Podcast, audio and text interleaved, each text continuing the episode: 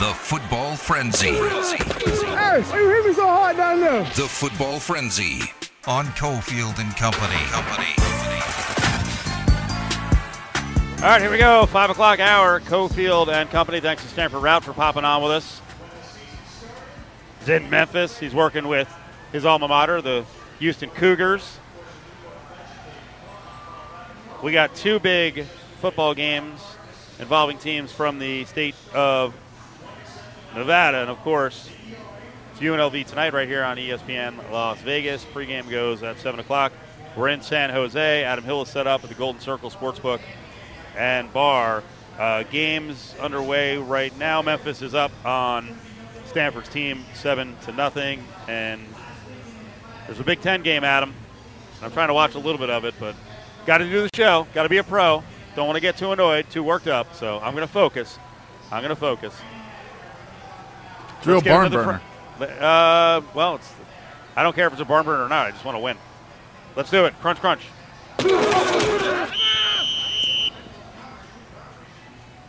I don't know that San Jose has a great tailgate scene. I know for the Rebels, it's starting to build a little better around Allegiant Stadium, and for tailgates, you're going to have a lot of finger food. And we were a little tweaked when we found some audio earlier. We mentioned it in the show, but I wanted to bring it up to the five o'clock audience. People are driving home. We didn't really get to finish the whole discussion.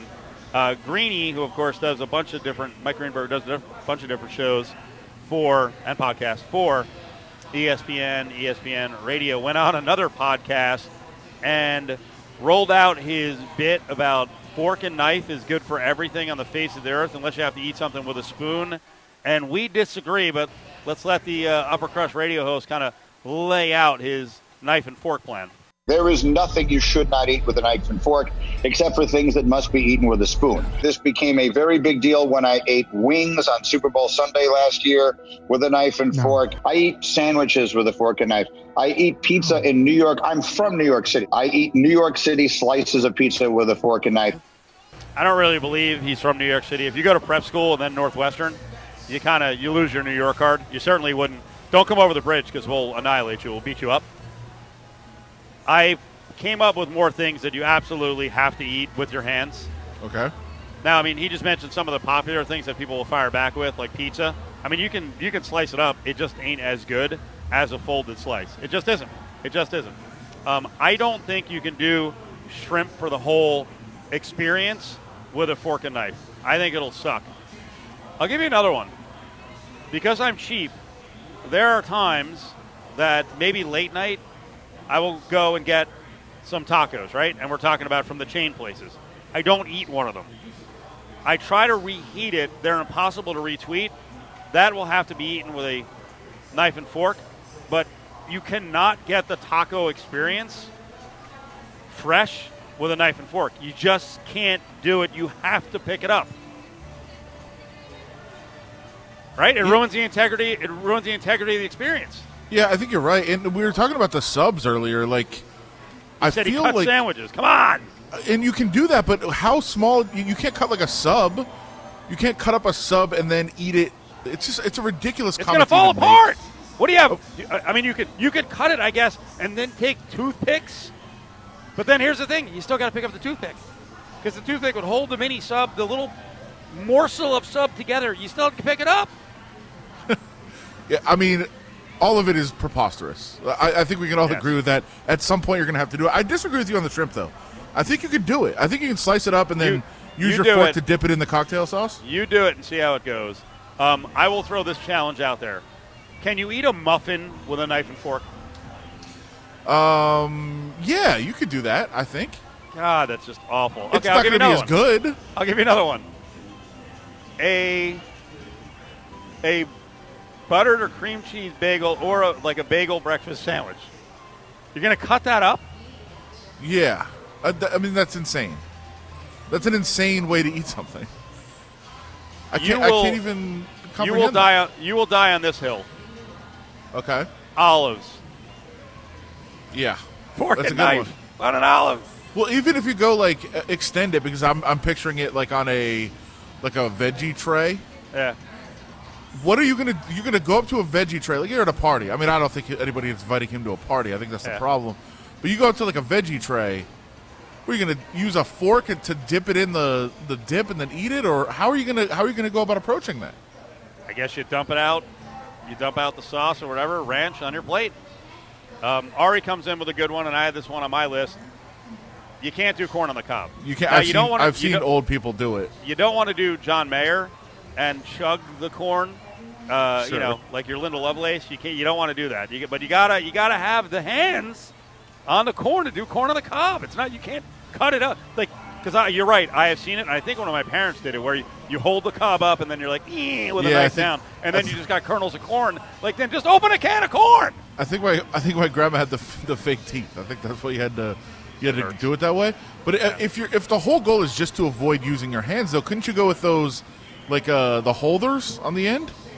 Because then you're not actually touching the corn on the cob. Exactly, exactly. Um, I'll give you another one. And technically, you don't you don't really eat it with your hands, but you can't cut it up. It, you cannot eat this with a knife and fork because the the whole thing is built to be all rolled and smushed. Sushi. Yeah. Could you take a piece of sushi, cut it down the middle, and not have it just disintegrate? The whole thing is ruined. Well, you go you go uh, chopsticks though. Right, but he said a knife and fork. But he, I think he means utensils. No, no, no, his whole no. thing is Then you need his whole thing is not touching the food. then you need to say that. And the other thing is, he may not be able to use chopsticks. Not everyone can. That's true. Uh, but I, I was just, I was also just putting it together. Like, what about a roll? Like a, you go into like a, a buttered roll. You're gonna ch- chop that thing up and eat it with a knife and fork.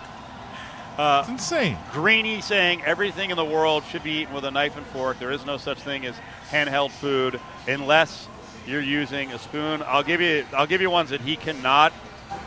You cannot do it. This I cannot be beaten on this one. Ready? Bruschetta. Sure.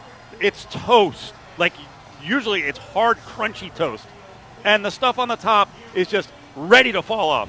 You start going with a knife and fork. I don't think he's eating bruschetta. Okay. And you want the last one? I mean, I guess you could do it, but I feel like like the the juice is part of it. How would you eat oysters with a knife and fork? I threw that one out earlier. Yeah. Th- that was, I mean, that was one of my first ones. How? I guess he's just not eating them. Is that is that the other Maybe part of this? is. that you're just eliminating like half the foods in the world because you just won't eat them if they don't, Right. if they can't be done. And you you nailed the best. An ice cream cone. Yeah. Gonna chop that thing up. I mean, I guess you could hold it like, I mean, what the waffle cone kind of brought that in, where you got a spoon and you're scooping it out. I there's so many things like you can do French fries with a knife and a fork, but you're that's what you're doing, really? Yeah. Would you Would you cut up an ice cream sandwich? Oh yeah, oh yeah. Would you? Uh, I guess more of them now are like bomb pops. How could you could you cut up a bomb pop with a stick almost to the top of the icy substance and eat it with a fork and a fork and knife? No, no, he's not eating those. But I think, again, I think we are missing the point. The, what he's saying is he just won't touch food that he's eating. Oh, man. That's his. That's his whole premise. So I think he would say as long as it's on a stick, because obviously a corn dog, you're not chopping that thing up. Right. But I think as long as it's on a stick, you're okay. He just. I think the whole thing is you can't touch what you eventually put in your mouth.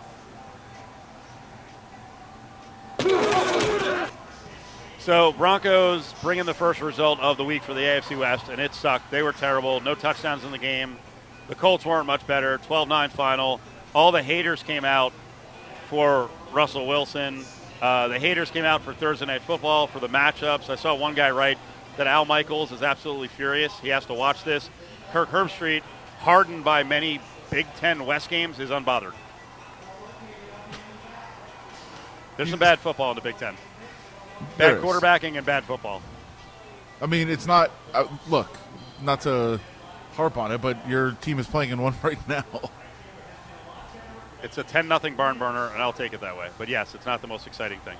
So I mean, yeah, I think along, along those lines, it's it's tough to to really, you know, start start delving deep into, you know, how bad football games are when you have to cover a lot of cover and say there a lot of them are um, are also awful that you enjoy and that you watch and that you're part of. Uh, but look, I also want to make the point that yes, that game sucked, and it was tough to watch. But guess what? I watched it, and many other people did, and didn't turn it off because even the worst NFL game is better than almost anything else that's being put out anywhere in any kind of form. Right. I saw a lot of people last night were like, yeah, if this were July and there's no football, you'd say, you know what, I'll take a 12 9 game. I'll watch it all day long. Yeah, th- that that's where I was. I, that's exactly where I was. It, it was look. I found I found comedy in it. Yeah. I found part of it to be just funny, and there was plays that you just kind of laughed and said, "How did? How are they going to make it worse? Oh, this is going to happen now. This is insane." Uh, but yeah, that that was part of it as well. But because sports is such great programming, especially the NFL, even the worst of it is entertaining because you don't know what's going to happen next. You you could have gone, and it, we almost did go from the Broncos playing horrific offense for four quarters to putting together an incredible drive at the end. Now it fell short, but it was a very good drive up until that point. Like, you just don't know what's going to happen. Is America in 2022 capable of watching a football game and appreciating, if that was about good defense last night, can America appreciate a good defensive battle?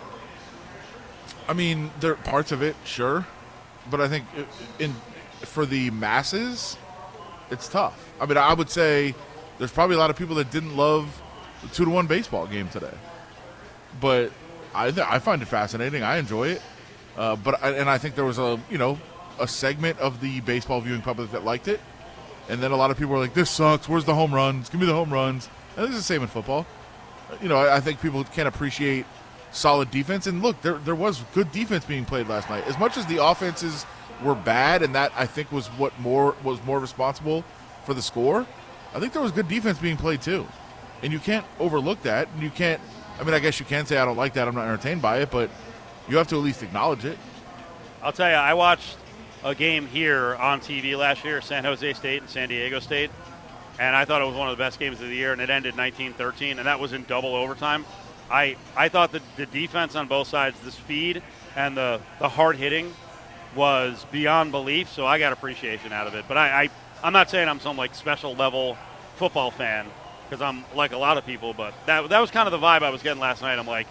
Uh, these Thursday night games, especially when they're ISO'd and people don't have another football option, if they're going to be 12-9, whatever, you know, 13-10, most people are going to be like, "This sucks." They just don't. They don't. They have no tolerance for a back and oh. forth defensive battle. I'll go one step further. I can look. There's a chance it doesn't, but I can almost guarantee next week's game is going to suck, and I'm still going to be watching as soon as it starts till after it's over. Ooh, I don't tell people again what the game is. Commanders Bears. Jesus. Why are we doing this? I'm We- in. We, know the lousy teams going in. Like, can't Vegas step in and go, all right, these are the six or eight teams Well- that we've got that, that have an over under win total of seven or less. Don't put them on primetime spots, please. Yes and no. I mean, first of all, the the people that would be able to do that is Amazon, not not even Vegas. But uh, Amazon can say, "Don't give us those. We're paying a lot of money for it." But the the other side of that is every team has to play in them. You can't make the same teams play over and over again. So you've got to you've got to make sure every team has a Thursday game at some point. And why not just match two bad ones up against each other? I, like I said, I, it's not going to change my habits next Thursday. I'm going to be watching that game, and I know it's going to be bad, and it's not going to be entertaining. There's a small chance it is, but it won't be. But I'm still watching it because it's the NFL. Raiders uh, had a big day of moves, so what have they brought in the last four or five days? So Blake Martinez came in to the practice squad earlier in the week. Um, he's been kind of there's been some flirtation there between him and the team. A lot of it because he knows Patrick Graham's system from playing with him a couple of times before, and he would be able to plug right in. So that was part of um, him coming in, and immediately within days was as uh, upgraded to the active roster today uh, because he may be forced into duty. Uh, Denzel Perryman is out of protocol, full practice today, but Oh, know. Jayon Brown is not. Jayon Brown is actually downgraded. So Jayon Brown may be the, the, the issue this week, uh, which means Blake Martinez could potentially fill in there if he's active on Monday. But he is upgraded uh, to the active roster. Justin Herron is a is a tough one. He just came in a couple weeks ago, played last week. He actually was uh, elig- was a tackle eligible for about 20 plays in the game, as he kind of played that blocking tight end role uh, that Foster Moreau wasn't able to play because he was injured. and uh, he tore his ACL in practice yesterday, so he's done. He's shut down for the season. My God. Albert Wilson, veteran wide receiver, 30 years old, eight years in the league. He is signed to the practice squad. And Tyron Johnson on waivers. He's released. Huh. See if he's able to come back. If they if he clears waivers, I think they try to bring him back to the practice squad. But this is a tough one for me. Uh, I I was obviously all over his uh, offseason and training camp performances. Thought he was a very potentially a big time weapon for this team. Uh, last night I actually did a video kind of breaking down all four snaps that he's had on offense this year and what he's done uh, for the team to be effective even without getting a target. Really? And uh, you can read the massive cover story we are doing on Tyron Johnson tomorrow in the RJ. Wait, we just scrap that. Woo! Wow. Talk to seven players on offense, Mick Lombardi. Oh, Talk to Josh McDaniels, Derek Carr, Davante Adams about what role Tyron Johnson has had even without getting a target this year. And that's gone. what a bummer. Yeah. And our original plan this week was to have Adam Hill on all five Cofield and Company shows. So thanks, Raiders. Now you cut the guy. Follow the guys on Twitter at Steve Cofield and at Adam Hill LVRJ. Or tweet the show at Cofield and Co. You won't regret any any time that you can have with your wife or your children. We've had some really good talks about it because him and I are very work oriented, and uh, we have to remind ourselves sometimes, like, hey, make sure you go home, you love on mama, love on them babies, you know, instead of just going straight to work. You know, it's good to have friends like that and for reminders. But he's very excited. I, I can promise you. And the more days we keep going, that's going to be a big baby. So I can't wait to see. Hang in at the Golden Circle Sportsbook and Bar inside Treasure Island. It's Cofield and Company. Hey, Derek Carr on the way back there talking about Maxx Crosby with a child on the way. I'm going to warn everyone right now this is the meanest combo of any sports radio show in the country Yep. when it comes to loving on them babies. It, it- I'm just going to warn you now because Carr said something in the beginning there about work, work, work. Adam, do you want to do you want to talk about work? Like dedication to work?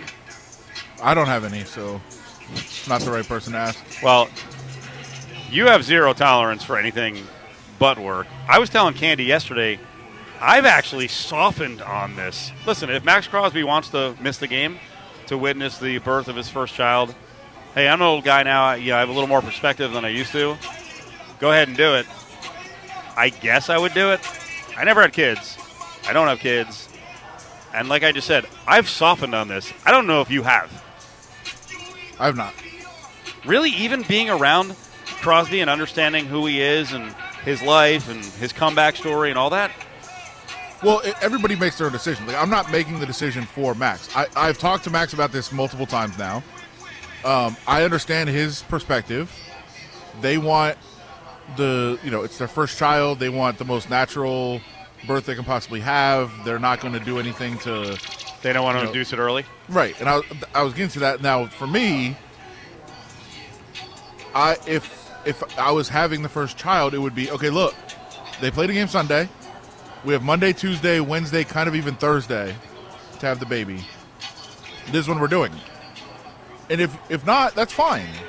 Again, I'm not saying for Maxx and his situation. I'm saying if it was my situation, and if you don't want to induce and you don't want to do things to whatever I don't I don't know the issues that are necessary in this process, but if you don't want to have the baby and schedule it and make sure it comes right now, I get that. I understand that. But if it's Monday, I'm not going to be there. Like I, it's up to you. It's you, it you know it's our baby, but it's your pregnancy, and it's up to you. But here's my schedule. You know what's great about this is Adam really is. I think if it was your situation, like you were really in in this situation, you are a wolf in sheep's clothing. No, Like I, I here's what's going to happen, folks. Adam's going to be like 53, and he's going to meet some nice lady who's like 25, and there's going to be some stupping, and she's going to get pregnant. And I, I'll tell you right now, Adam will take like three weeks off before and after. no, no, no. I don't believe you, It's not going to happen. but we're not going to know because as I predicted, you're gonna you're gonna be a 50 something and then marry a 20 something, and then it's gonna happen. That's so the dream. We gotta we gotta wait about. Hopefully, we're all doing the show in about 10 years. I wish I didn't have to, but I will be. Uh, maybe not here when I get fired, but but you watch, you watch. There- You're softer. You are softer than you think you are. Oh, it's possible. I, I, no, I, I definitely am in that way, but it's also one of the reasons I just wouldn't want to be in that situation. Right. I, I would, you know, I have you know close friends that have kids. I have like relatives that are kids. All those things. Like I do want to be around them all the time. I do want to like play with them and hang out with them. It's why I don't want to have that situation because I don't want those distractions from work. Like that's what's important. Kids and families are not important. You know what's going to happen too?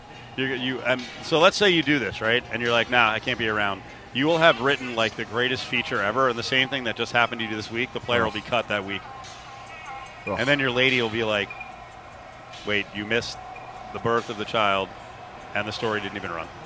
No, but I would I would be working in the delivery room.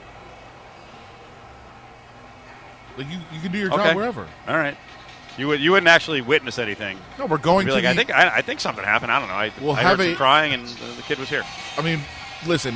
One of the things I know people like to check on what doctors are good, all those things. I would be doing advanced scouting on how good the Wi-Fi is in the delivery room. That's how we determine where the kid is born. Coming up, we're going to check in with uh, former UNLV player as uh, UNLV is off to a great start here, four and one. First time they've done that since 2003. We're getting ready for the game tonight. 7:30 kickoff, 7 o'clock pregame right here. San Jose State and UNLV on ESPN Las Vegas. Follow the guys on Twitter at Steve Cofield and at MeJVT or tweet the show at Cofield and Co. it's extremely fun to be able to lead a team with guys out there. We're all on the same page. You know, we, we stress that a lot during practice, during the week, just over communicating and uh, looking at the fine details. You know, we, we, we run these plays for so long. It's really about the, the, the small things that we need to focus in on and make these plays perfect. So when you got all 11 guys out there working together on the same page, it's, it's great.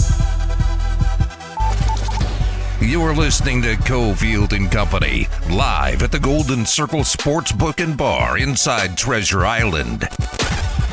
UNLV quarterback Doug Brumfield on the way back. He's going to be a big focal point for that nasty front seven for San Jose State. Doug Brumfield by Pro Football Focus. Adam Hill is the number nine quarterback in the country, but up on that defensive line, Cade Hall and uh, Viliami Fioko or Fahoko. I think they're 70 and 76 in the country as edge rushers. So and they faced these guys before. So big game on tap, and it's starting to bring up moments looking back at the history of UNLV football. Last time they went four and one to start a season was 2003. That's a long time ago. Adam, you were around that team a lot. Larry Croom and Dominique Dorsey formed a really dangerous duo in the backfield. They both went on to play a lot of pro football. And Larry Croom is in with us now in Cofield and Company. Larry, how are you? I'm doing great. Very, very excited and happy to be here with you guys. Uh, uh, thank you for even remembering an old guy like myself. Can't forget him, right, Adam? No, not at all. Um, that was a that was a great backfield, ton of talent for sure. What what are your favorite memories of, of your career at UNLV after uh, transferring in? Uh, all of, I, I, be quite honest, all of it was a great experience for me. Um, it was a natural fit from day one, um, very organic. Uh, John Robinson, um, I had the luxury of growing up around John Robinson while he was at USC. I went to his camps ever since I was five years old. So when it came to uh, to UNLV, I didn't have to take a trip or nothing. It was a no-brainer for me. Um, you know, he feel like he's basically raised me in the football world, uh, leading up to UNLV. Um, but speaking when I got there, um, it was just a lot, I had a, I made a lot of connections. You know, obviously friends that I'm still friends with to this day. Um, and on top of that, it was great competition. We had Joe Harrow, you know, was an absolute stud. Um, I, I didn't know what I was going to do with life when I, I was red shirt and I would see this guy just tear it up. And then Dominique Dorsey as well, you know, with amazing talent, as we all know. Um, so I just embraced the, uh, the the opportunity, but at the same time, we all were very respectful. Uh, still this day, um, which is uh, definitely in our days was odd because you know usually when you're competing with somebody, you know he, he's the he's the enemy somewhat, even though you're in the same team. Talk about you know growing up in, in California, going to Arizona, coming here. What made you decide Las Vegas is is the spot? You know, after school. Um, again, John Robinson had a lot to do with it. Jason Thomas also had a lot to do with it. I played against Jason Thomas in high school. Um, we grew up in a uh, right next door to each other. Um, Jason Thomas a little bit older than me. Um, he's definitely a guy I looked up to um, throughout high school. Um, so uh, being in Arizona, I, I kind of watched you know UNLV closely as just a fan. I had no idea I was going to transfer at the time. And uh, just, just there was a lot of um, you know recognizable faces there, so I just kept up with them, and that, and uh, I just I loved the way they played. Uh, you know the way John Robinson, everybody just let let it all hang out. They're winning, they're having success as well. Um, you know, and I was I thought it would be something special to be a part of. Um, you know, of course, it was things we didn't get done we would like to, but overall, to me, it was a special experience. Uh, a lot of people tell you, even my senior, I wasn't ready to leave. I, you know, I, I really enjoyed my, my stay at UNLV. What I mean, you mentioned the name Jason Thomas. It, it, brings back a lot of memories of watching him play football. But one thing I always heard about him but never saw was that he was a beast on the basketball court. How much did you see him play Absolutely. basketball? How good was he on the court? Oh my gosh, the guy was un- incredible at basketball. Again, I'm a huge basketball fan as well, so I got a, I got the luxury of seeing Jason Thomas. Let me tell you their lineup. They had Jason Thomas, Tayshaun Prince was on the team, uh, Tyson Chandler, uh, Kenny Brunner, I think was a D1 athlete as well. Um, they the team was loaded. It would be standing room only in uh, for high school, and back then that was unheard of. You know, a lot of times and Jason Thomas was uh, legit. I remember him uh, just showing up to a game one time and going for 30. They, they said he wasn't going to play. He just showed up at halftime. And uh, the guy was unbelievable. I, me personally, being selfish, I wanted to play basketball at UNLV. Like, I, I, he was that good. And uh, this this was an all around great athlete. Funny story, I ran into him at the airport actually two days ago too. so this, so uh, uh, you know, you're great to see him. I didn't get a chance to talk too much uh, with him. We are both going opposite ways, but um, great athlete. Best, definitely one of the best athletes I've seen. Yeah, for sure, and, and you're great too. We're talking, of course, uh, to former UNLV football player Larry Croom. Uh, but you you mentioned, hey, Jason, you see you see him, you catch up. Uh, tell people what you've been up to. I, I, I still living in Vegas, loving Vegas. Um, uh, currently, I, I do a lot of uh, uh, property rentals. Um, I was blessed to uh, buy a few properties after playing. Um, so I, I frequent that. Still a, a, a vivid, uh, avid fan of, of football. So following UNLV closely as well. You know, try to attend the games and things of that nature. Um, I, and hey, I, I, I love to do this. I love to get on with you guys every day. This, this, you know, I, I love the game still and just sports in general. Larry Croom, former UNLV running back. Keep going, Adam. No, I was going to mention that you know four and one for UNLV. You still keep up with the program. Last time was a team you're very familiar with, back in 2003. What's it like to see this team kind of building up the way they are? It's it's, it's great. Um, first and foremost, I think this the city of Las Vegas really deserves a winner. I mean, you know, we haven't had many. Um, I do remember being four and one uh, back in 2003. The atmosphere changed. Um, it, it, it was a great uh, electric atmosphere. Uh, you know, people were coming out, especially after Wisconsin. Things went through the roof. You know, for for a short time. Uh, I think we had the luxury of being even ranked at one point. You know, it, it was a hot second, but I'm still holding on to it. but uh, it's just great, and at this point, I think the city has grown so much, obviously since 2003. Um, so it's a perfect time for them to be four and one, and the fan base, you know, I think I seen LeBron say it the other day, Las Vegas has uh, probably the, one of the best fan base. So to have a team four and one and playing in that beautiful stadium uh, has to be a dream come true. I'm I'm just uh, proud of the guys, the younger guys, and, and how they're handling themselves thus far. You mentioned the stadium. Allegiant is awesome. It's so great to see.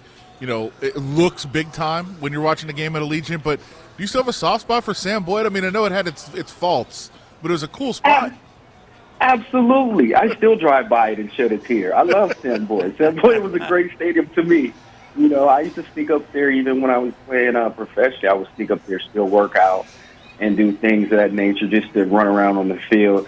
Uh, I love Sam Boyd. Uh, I, I, I'll always be partial to that stadium, but hey, this Raider Stadium is unbelievable. Hey, this is, you know, I've been in this this is second to none. Um, I would, oh my gosh, I would have, I'd have been so thrilled to be able to play in a stadium like that. I'm, I'm trying to think back to the years you were there. Uh, I played there in high school for a game. In the Mhm. like the middle of the field seemed like it was on a hill. It was like kind of you know tilted down toward the sidelines. Was it still like that, or they, had they fixed it? Um, that's an interesting question. I want to say that initially when they had the grass, when I first came, I think it was my junior year and also my redshirt year, we still had the grass, and I think it still had the tilt.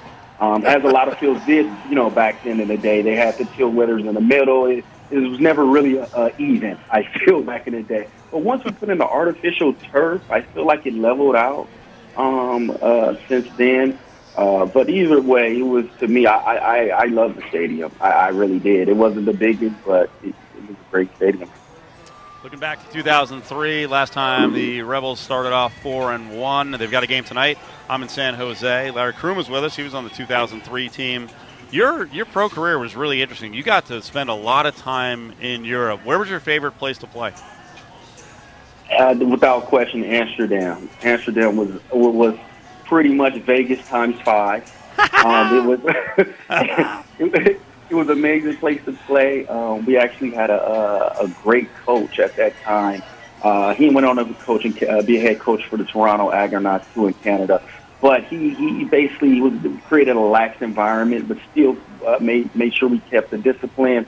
Uh, and it was just an amazing experience. Just the culture, um, embracing uh, being in Holland, and then I was lucky enough to play even in Germany in Berlin. But I would have to say Amsterdam was uh, probably my favorite place to uh, play and, and live. How big is American football in Germany? Because the NFL sending the Chiefs there this year, and it sounds like they really want to make Germany a, a regular stop and maybe eventually start pulling players out of Germany. I th- absolutely. I, I- mean, technically they have. Um, I remember the DN that went to uh, I think Florida State. He's a guy that played over in German, uh, the German league for a while before getting a scholarship and going on. Uh, it's big. I think it's growing every year more and more. Um, I remember when I first started there, um, we, we did have a, a very good fan base. Amsterdam was uh, historically a good team out there. So they had a very good fan base who made it very fun to play. Um, I think now, I think the last time I maybe played was 10 years ago. Um, I can see it growing now. Um, I still follow a lot of guys overseas, and it seems to be growing a lot. I can definitely see uh, being a sport to reckon with. I don't, you know, it's nowhere near the soccer. I still think basketball may even be a, a- a level higher. You know, if we're talking uh, as far as fan base. But still, you, you you play some teams out there, and it, it's a packed stadium, sold out. I played in many stadiums like that out there, and I think they just get behind anything. They just have they have a real uh, a real. Uh, I think they have pride in you know whatever's going on in their town. So um, if you're in the right town, it's a great place to play. Larry, we appreciate it. Thank you so much for the time. We'll get you on later in the season. Hopefully, UNLV keeps rolling and they make a, a bowl game. But we're glad you're doing well. It sounds like you're doing real well. Thank you, thank you. Go Rebels. There you go. Larry Croom, former running back. And Adam, you remember those days. Uh, Croom on the 2003 team, Croom and Dorsey combined for about 1,600 yards rushing. Yeah, dif- dif- different styles for sure. Dominique was a little guy, real, uh, real shifty, very fast, and uh, a lot of power from Larry. So it was, a, it was a very good mix in the backfield back for those those rebel teams. As, as we said, last time the team was four and one. We'll get you some leans and likes around the NFL from one Adam Hill and uh, a little more of a preview of what's happening here in San Jose State as the Rebels are looking to go to five and one. But this is a really good San Jose State team. They're facing, of course, the two coaches, Brent Brennan and Marcus Arroyo, big buddies. So they're putting that aside tonight. Follow the guys on Twitter at Steve Cofield and at Willie G. Ramirez or tweet the show at Cofield and Co. Cofield and Company presents Hey, hold on, hold on, hold on, hold on, hold on. Bag up, bag up. Grab Bag. Don't touch it. Don't even look at it. Only on ESPN Las Vegas. Stick your hand in there, Dave. Adam, do you think you've been desensitized when it comes to watching NFL and getting like really mad because you cover so much football now? Uh, yeah, I think so. For the I remember part. you at times, well, over at Westgate, you know, we'd watch football, and you wouldn't sit near anyone, as you get so worked up over your old team, the Bills, like In to the point quarters. where you would start shaking. Yeah, I would, I would be. I would disappear in late in games. And there are times I get so frustrated watching sports that I'll start to hyperventilate and just go ballistic. That's why I love this so much, and I knew this guy was going to be awesome doing NFL analysis. And some people were getting on him a couple weeks ago, um, or maybe it was last week with Tua. They're like, "Why didn't Why didn't Richard Sherman speak up?" Like, well, we didn't know what the extent of the injuries were, and to sit there and have a meltdown over concussions and protocol and all that would have been irresponsible. He actually did a good job by holding back, but last night he, I think he had flashbacks. He got so pissed off in the postgame. This was awesome. You need one yard. Run the ball. Run, what, run the ball. Hey, CT. He's triggered. All he has to do is run the football. Like necessary criticism. I'm not, uh, you know, I've said enough criticism for him, but God dang it, run the dang ball. Like, learn from your mistake. Learn from your mistakes. Run the ball. What could he possibly have been referring to? No idea. Not- Learn not- from your mistakes. What? Yeah. When have they made the mistakes before? With not Russell Wilson? familiar. Not familiar with that scenario at all. Yeah, you could you could feel all the pain coming back from the Super Bowl right there. And, and by the way, it very easily could have been in Russell Wilson's head as well. Uh, not that they were on the one yard line, but if you watch, I mean, obviously, so much has been made of the fact that KJ Hamler was wide open, but KJ Hamler was wide open on the route that was intercepted. Right, it was the same route. And so, could that have been in his head? Like, I'm not throwing this with the game on the line. I'm not going to do that same route, r- make that same mistake. So I'm not even going to look that way. I mean, that's possible. I think it was in his head too. Frustrating night in though. Dave. Yeah, frustrating night there. So back in the bag. We're at San Jose State. UNLV's getting ready to take on the Spartans. They've had some good games over the years. Last year's game was competitive, but not fun in the end because you remember what happened at the very end of the game. It was one of those games where Rebels had ball in hand, chance to tie things. It was 27-20, and man, they had a blocking error, a protection error. Doesn't mean it was necessarily on the lineman or the tight end. You know, it may have been a call from the quarterback, and Cam Friel paid a big price. And the guys who have terrorized the Rebels over the years in the front seven are linebacker Kyle Harmon, Fehoko, defensive end, and Cade Hall, a defensive end. And as I mentioned earlier, both of those guys, you know, amongst like 550 edge rushers, are inside the top 76 in the country. It's what their defense is built around. This is going to be an awesome test tonight for an offensive line that, from guard to guard for UNLV, has played really well. Again, to use PFF, Leif Fautanu at center and Preston Nichols at guard, the transfer in from Charleston Southern. Uh, they've been playing at the top 100 level all year long. Both of the tackles, Davion McDaniel and Tiger Shanks, are coming up. They had a good game last week, but this is a next level test. And these guys have bullied the Rebels offensive line for you know three plus years now. This is the key to the game. It really is. Yeah, I, I mean, you, it's it's the key to most games. It's it's an easy thing to say, obviously, and it's one that people have a hard time with because very few people are actually watching those matchups during a game. You're watching the ball, and that's what kind of what the game is about. That's it's, it's to be expected. That's not a knock on anyone.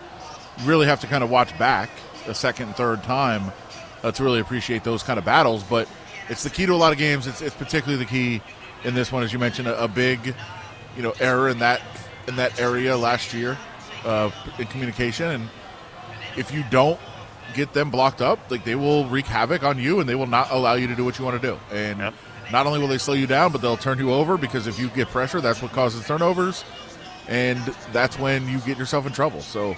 Uh, not necessarily, you know, as a fan to watch those battles, but it's something to keep in mind for sure throughout the game that if they can't win or at least neutralize San Jose State up front, it's going to be a long night.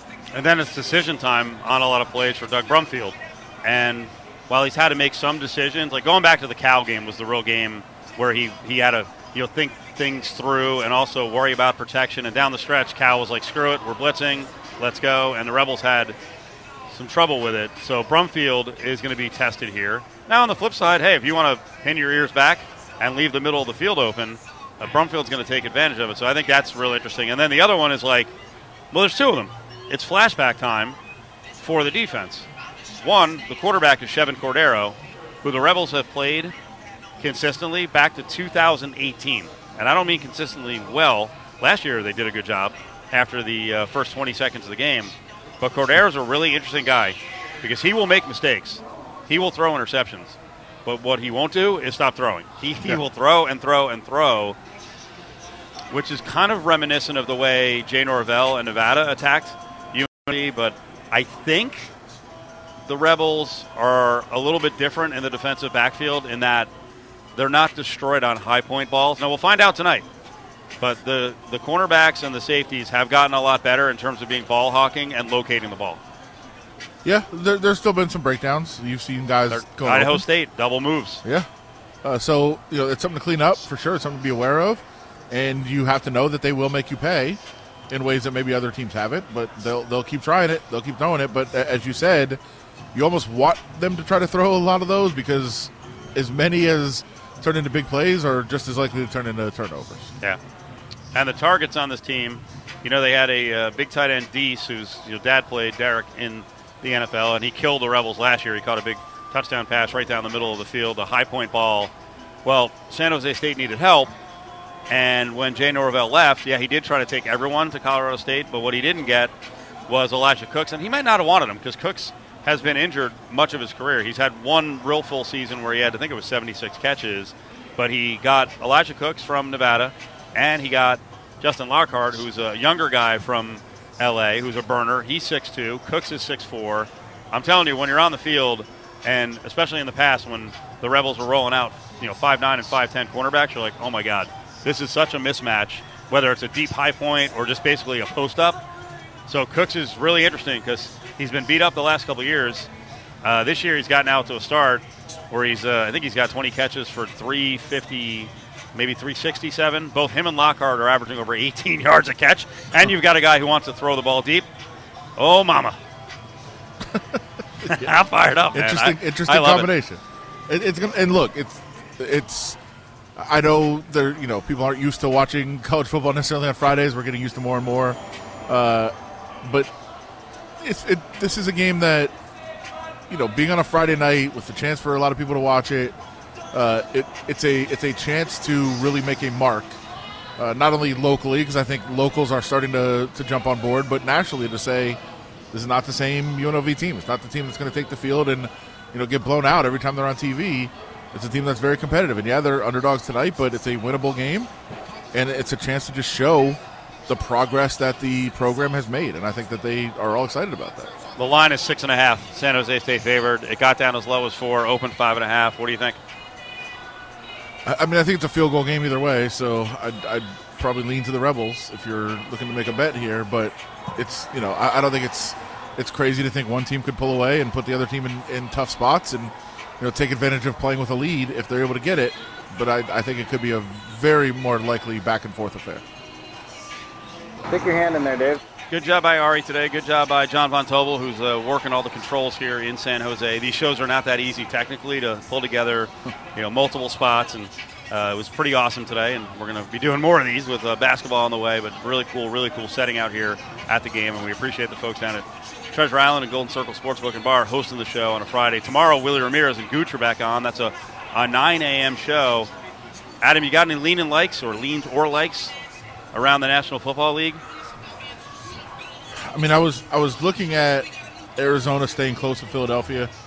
Uh, the Eagles are, you know, obviously I I've talked about it, a team I picked uh, to be in the Super Bowl, and so far so good. But I think they might be getting a little bit carried away uh, with their with the success that this team has had. They, they do a lot of things really really well.